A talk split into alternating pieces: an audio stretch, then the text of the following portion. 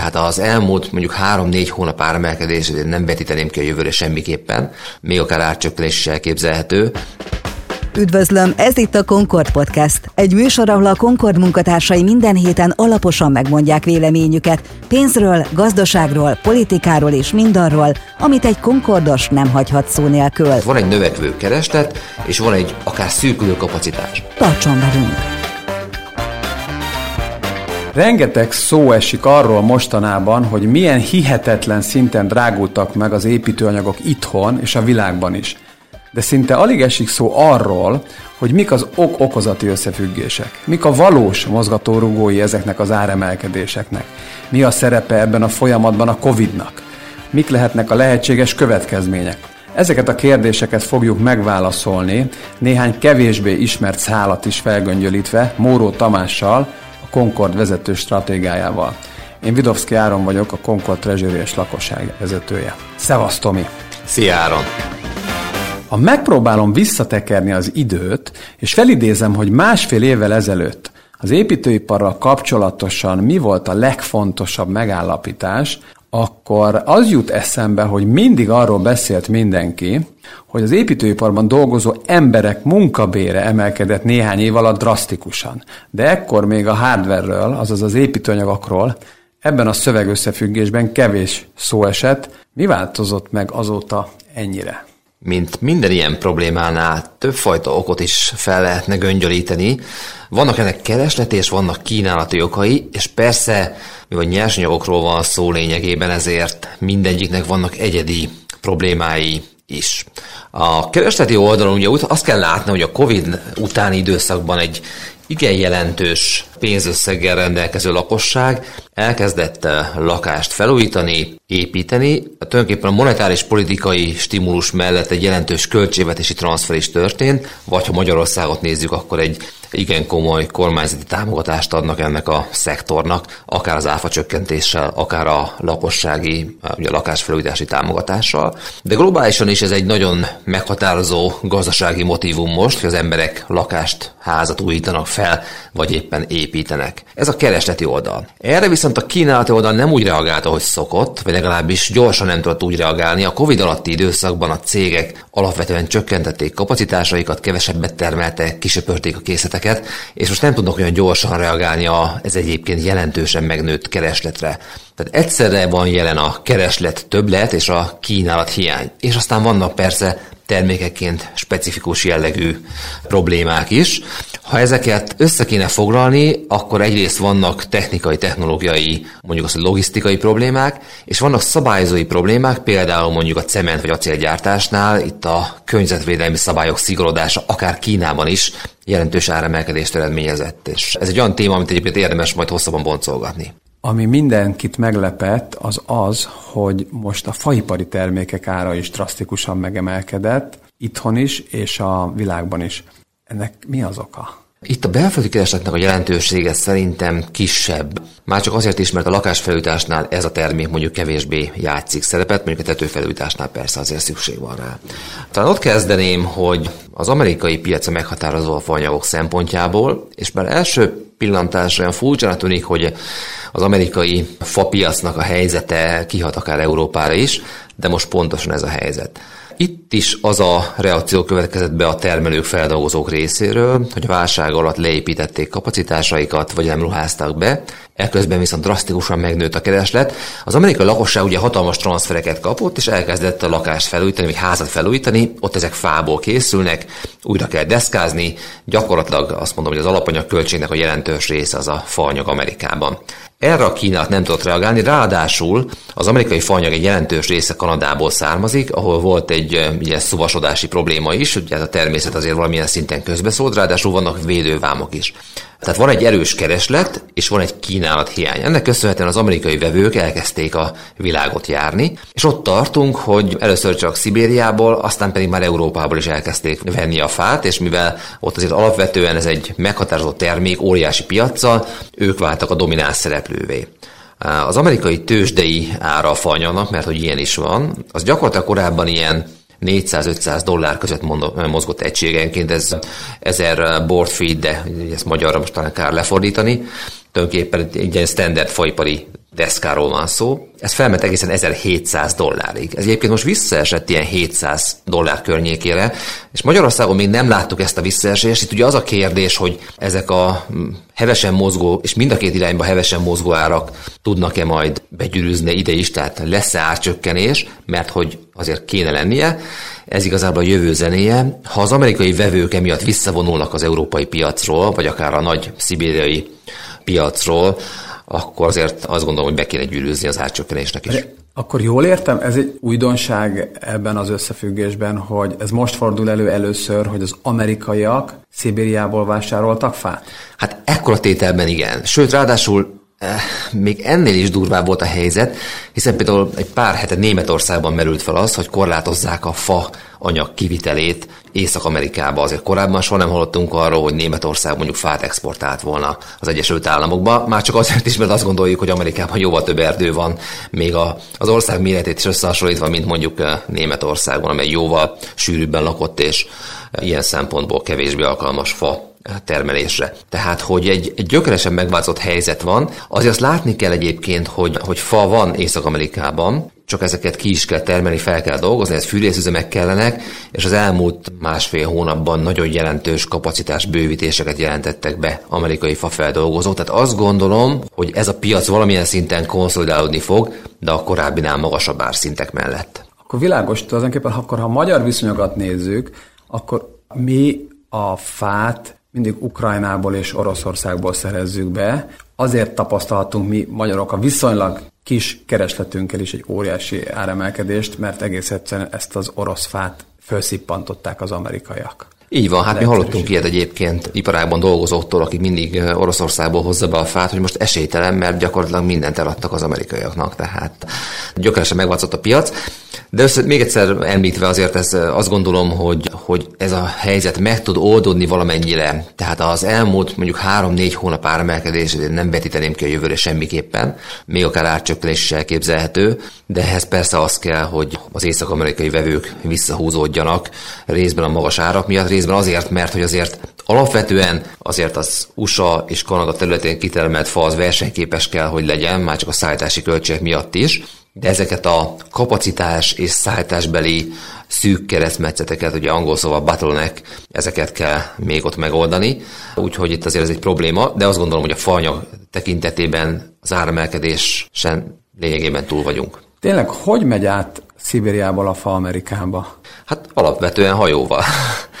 Ugye azért az egy eh, praktikusan... Tehát, a... tehát az volt a kérdés, tehát nem, de, tehát nem Alaszkán keresztül ott a Bering szoroson is onnan le nem, nem, nem, nem, vonatozzák, nem. Hanem, hanem hajókkal. Nem, nincsenek ott szállítási útvonalak azért, aha. tehát az egy eléggé bonyolult dolog lenne. Ugye korábban az útvonalak nem voltak annyira bejáratva, de most ezeket fel kellett élénkíteni. És ugye itt bejön még egy kérdés, amiről sokat beszélnek, ez a globális szállítási, logisztikai kapacitások szűkössége. Tehát, hogy ugye hajó sincs, hajó kapacitás sincs, ennek is vannak különböző okai. De a lényeg az, hogy nem csak a kitermelés és a feldolgozás volt problémás a faanyagnál, hanem maga a szállítás, a logisztikai rész is. Aminek azért nálunk nagyobb a súlya az építőiparban, mint a fa a alapanyagoknak, az az acélipari termékek. Azokkal hogy állunk? Az acélpiac gyakorlatilag éveken keresztül stagnált, hogyha az árakat nézzük itt Európában, de akár, hogyha kínai árakat nézem, ugye meghatározó a világ acélfelhasználásának nagyjából a fele eh, az Kínában történik.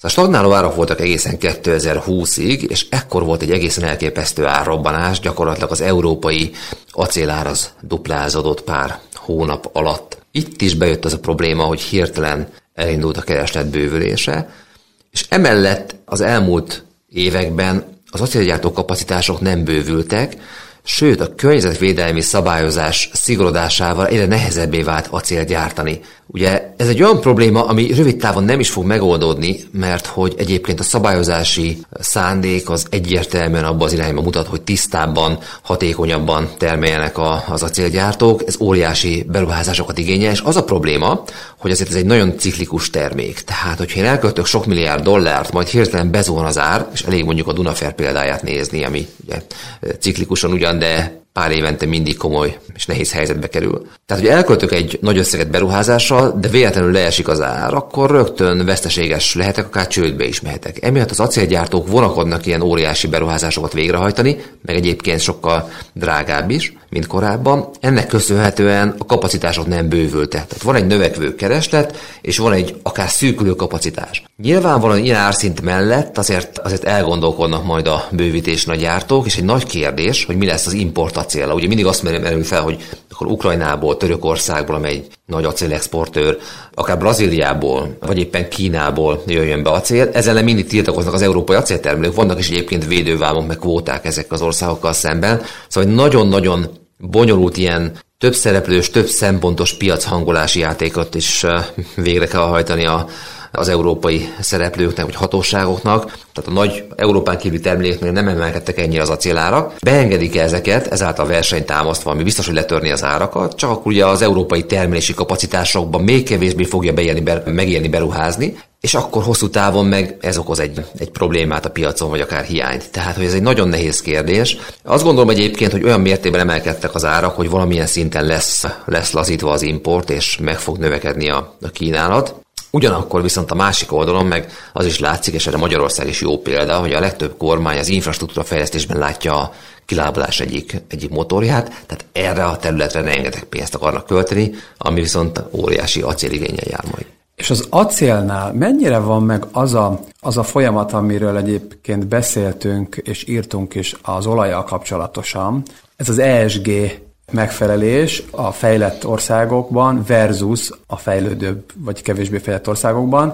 Azaz egész pontosan arra gondolok, hogy mondjuk Európa már megy abba az irányba, hogy az acélgyártásnál is egyre inkább odafigyeljen a környezetvédelemre, ezáltal elképesztő módon megdrágítja az acél előállítását, míg azok az országok, amik ezzel nem foglalkoznak, árverseny előnybe kerülnek ezekhez az országokhoz képest. Tehát itt az ESG dolog mennyire jön be? Hát nagyon bejön, és igazából ez egyik legforróbb kérdés most az Európai Bizottságban ez a területen, hogy engedjük-e az Európán kívüli és egyébként jóval szennyező módon termelőket, hogy piacra juthassanak az EU-ban. Magyarul, hogy például azok a CO2 kibocsátási előírások, amelyek érvényesek az európai termelőkre, azokat érvényesítsék-e valamilyen vám, vagy kvóta, vagy egyéb formában a, az Európán kívüli termelőkkel szemben. Tehát, hogyha van egy kínai acélgyártó, az ne kerülhessen amiatt versenyelőnybe, hogy ő szennyező módon termel. Ugye az acélgyártás a cementgyártásra együtt a két leginkább CO2 intenzív iparág. Azt hiszem, hogy a, talán a cementgyártás felel a globális CO2 kibocsátás 6%-áért, ha jól emlékszem a számokra, egészen elképesztően nagy szám. Tehát, hogy ez egy nagyon fontos szabályozási kérdés. Emiatt a faanyaggal ellentétben szerintem az acélpiacon tartósabban magasabbak lehetnek a, az árak véleményem szerint, de azért hozzá kell tenni, hogy adjak egy kis optimista szállt is az egésznek. Ez egy nagyon ciklikus termék tud lenni, az árfolyamot tekintve is. Tehát láttunk már olyat, hogy duplázódó ár például a kínai benchmark árban, amely azt követően azért le is tudott feleződni. Tehát, hogy azért az acélnál arra készülni kell, hogy ez, egy, ez sem egy, egy irányú utca, csak éppen a szabályozás miatt, az ESG irányok, a környezetvédelmi szabályozás szigorodása miatt itt azért szerintem magasabb árak lesznek hosszú távon, mint mondjuk a faanyag esetében.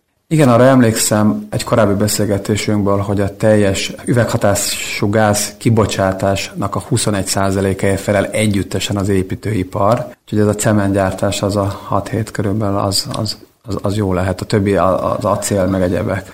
Ez egész elképesztő, hogy 21%-ot ad az építőipar. Igen, hát ez egy, itt azért mindenképp egy technológiai váltásra is szükség van. Óriási szándék van most arra, hogy például a tiszta cementgyártást megcsinálni. Sajnos technológiailag ez nem egy egyszerű dolog. Persze lehet csökkenteni 5-10% kal de mondjuk 50-nel még a jelenlegi technológiai szintek mellett nem.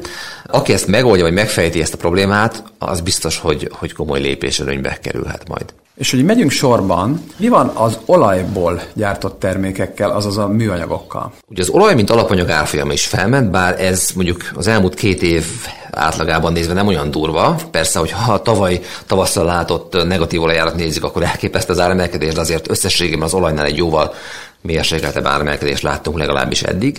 Itt igazából a feldolgozói marzsok tágultak ki, bizonyos műanyag termékeknél egészen komoly áremelkedések voltak, 30-40-50 százalékos áremelkedés. Itt azért azt gondolom, itt is persze egy komoly kérdés a CO2 kibocsátási probléma, tehát azt nem lehet mondani, hogy ezek teljesen tisztán kerülnének előállításra, de itt mondjuk lépnek be olyan jelentős kapacitások, például a közel-keleten, Indiában, úgyhogy itt azt gondolom, hogy valamilyen szinten majd normalizálódhat szintén a kereslet kínálati egyensúly, magyarul az árak stabilizálódhatnak, akár csökkenhetnek is. De itt is érvényes az, hogy a korábbinál magasabb árakkal kell majd számolni. Összességében egyébként a műanyag termékeknél azért nem volt olyan mértékű, vagy nem volt olyan drámai a drágulás, vannak olyan termékek, ahol csak 5-10 százalék. Ugye ez egy nagyon szertágazó dolog, tehát sokfajta műanyag van, sokfajta felhasználási területtel. A műanyagok egy részét pont szorítjuk vissza akár a csomagolás technikában, mondjuk ezeket nem nagyon használják egyébként például az építőiparban, de hogy összességében a műanyag szegmensben szerintem nem lesz olyan drámai a helyzet, mint amilyen például a, a, az acéliparban. És végül nézzük meg a rezet. Ott mi történt?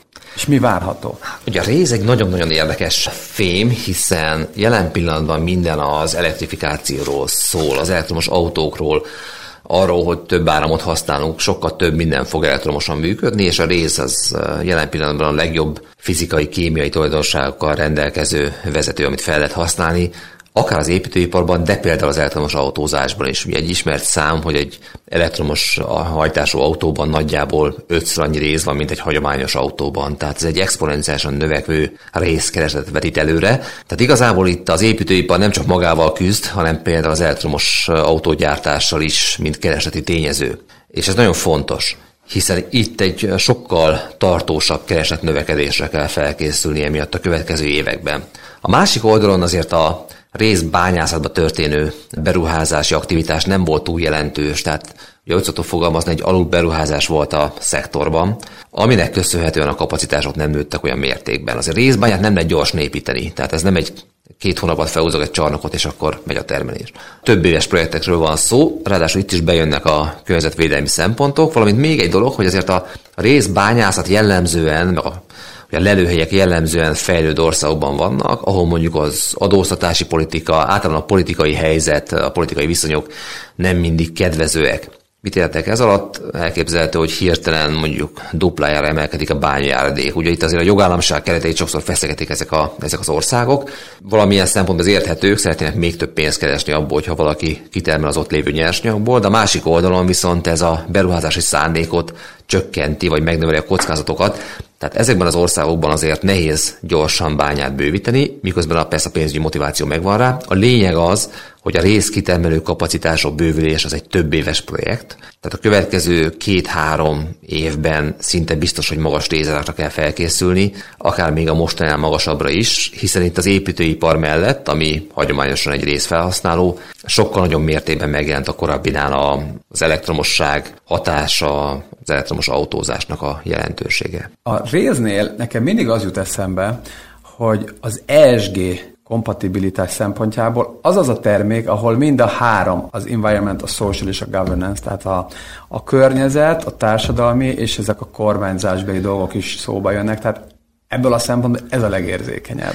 Igen, ez így van. Nagyon nehéz ESG megfelelőség mellett rezet bányászni, vagy részbányát nyitni. Hiszen figyelni kell arra, hogy környezetvédelmi szempontból jó legyen a beruházás, ne legyen nagyon káros a a fenntartatóság szempontjából. Milyen körülmények között dolgoznak ott a munkások, ugye fejlődő országokról beszélünk, amik azért nem annyira erősek ebben a tekintetben, és hát persze olyan korrupt kormányokról, ahol azért sokszor az ilyen projektek kenőpénzekkel működnek, számtam például Dél-Amerikában, Afrikában.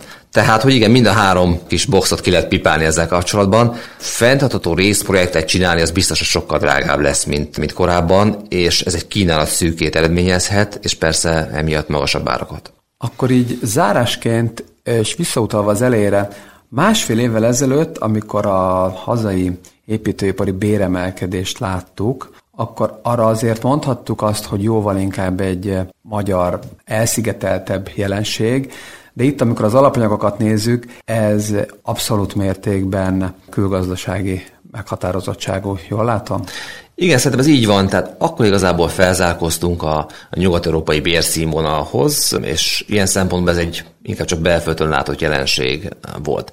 Most a nemzetközi hatások sokkal erősebbek, emiatt ezeknek a belföldi kezelése sem annyira egyszerű, mert hogy, mert hogy önmagában egy belföldi intézkedés sorozat nem tudja megoldani ezeket a problémákat, maximum enyhíthet például az export tilalom vagy, vagy engedélyhez kötés.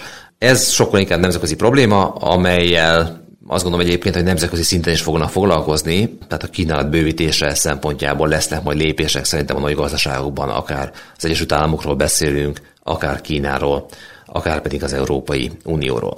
Ami viszont fontos még kihangsúlyozni egy záró gondolatként, hogy ez nem egy homogén ármozgású termékcsoport az építőanyag, hanem nagyon sokat számítanak az egyedi keresett kínálati tényezők. Tehát azt gondolom, hogy a faanyag esetében ez egy technológiailag sokkal egyszerűbb folyamat. Persze a fának ugye meg kell nőni, ki kell termelni, de azért ez technológiai és főleg ESG szempontból egy sokkal egyszerűbb folyamat, mint például az acélgyártás, vagy éppen a résznek az előállítása. Emiatt azért a differenciált ármozgás várható, lesznek olyan termékek, ahol a kínálati probléma tartósabban fent tud maradni, és lesznek olyanok, amelyeknél gyorsabban meg tud oldódni. Összességében viszont ez, ez nem egy egyirányú utca, hanem akár árcsökkenésre is fel lehet készülni bizonyos termékek esetében, de azért a magasabb árak vélhetően velünk maradnak majd. Ez itt a Concord Podcast, egy műsor, ahol a Concord munkatársai minden héten alaposan megmondják véleményüket pénzről, gazdaságról, politikáról és mindarról, amit egy Concordos nem hagyhat szó nélkül. Tomi, köszönöm szépen. Én is köszönöm.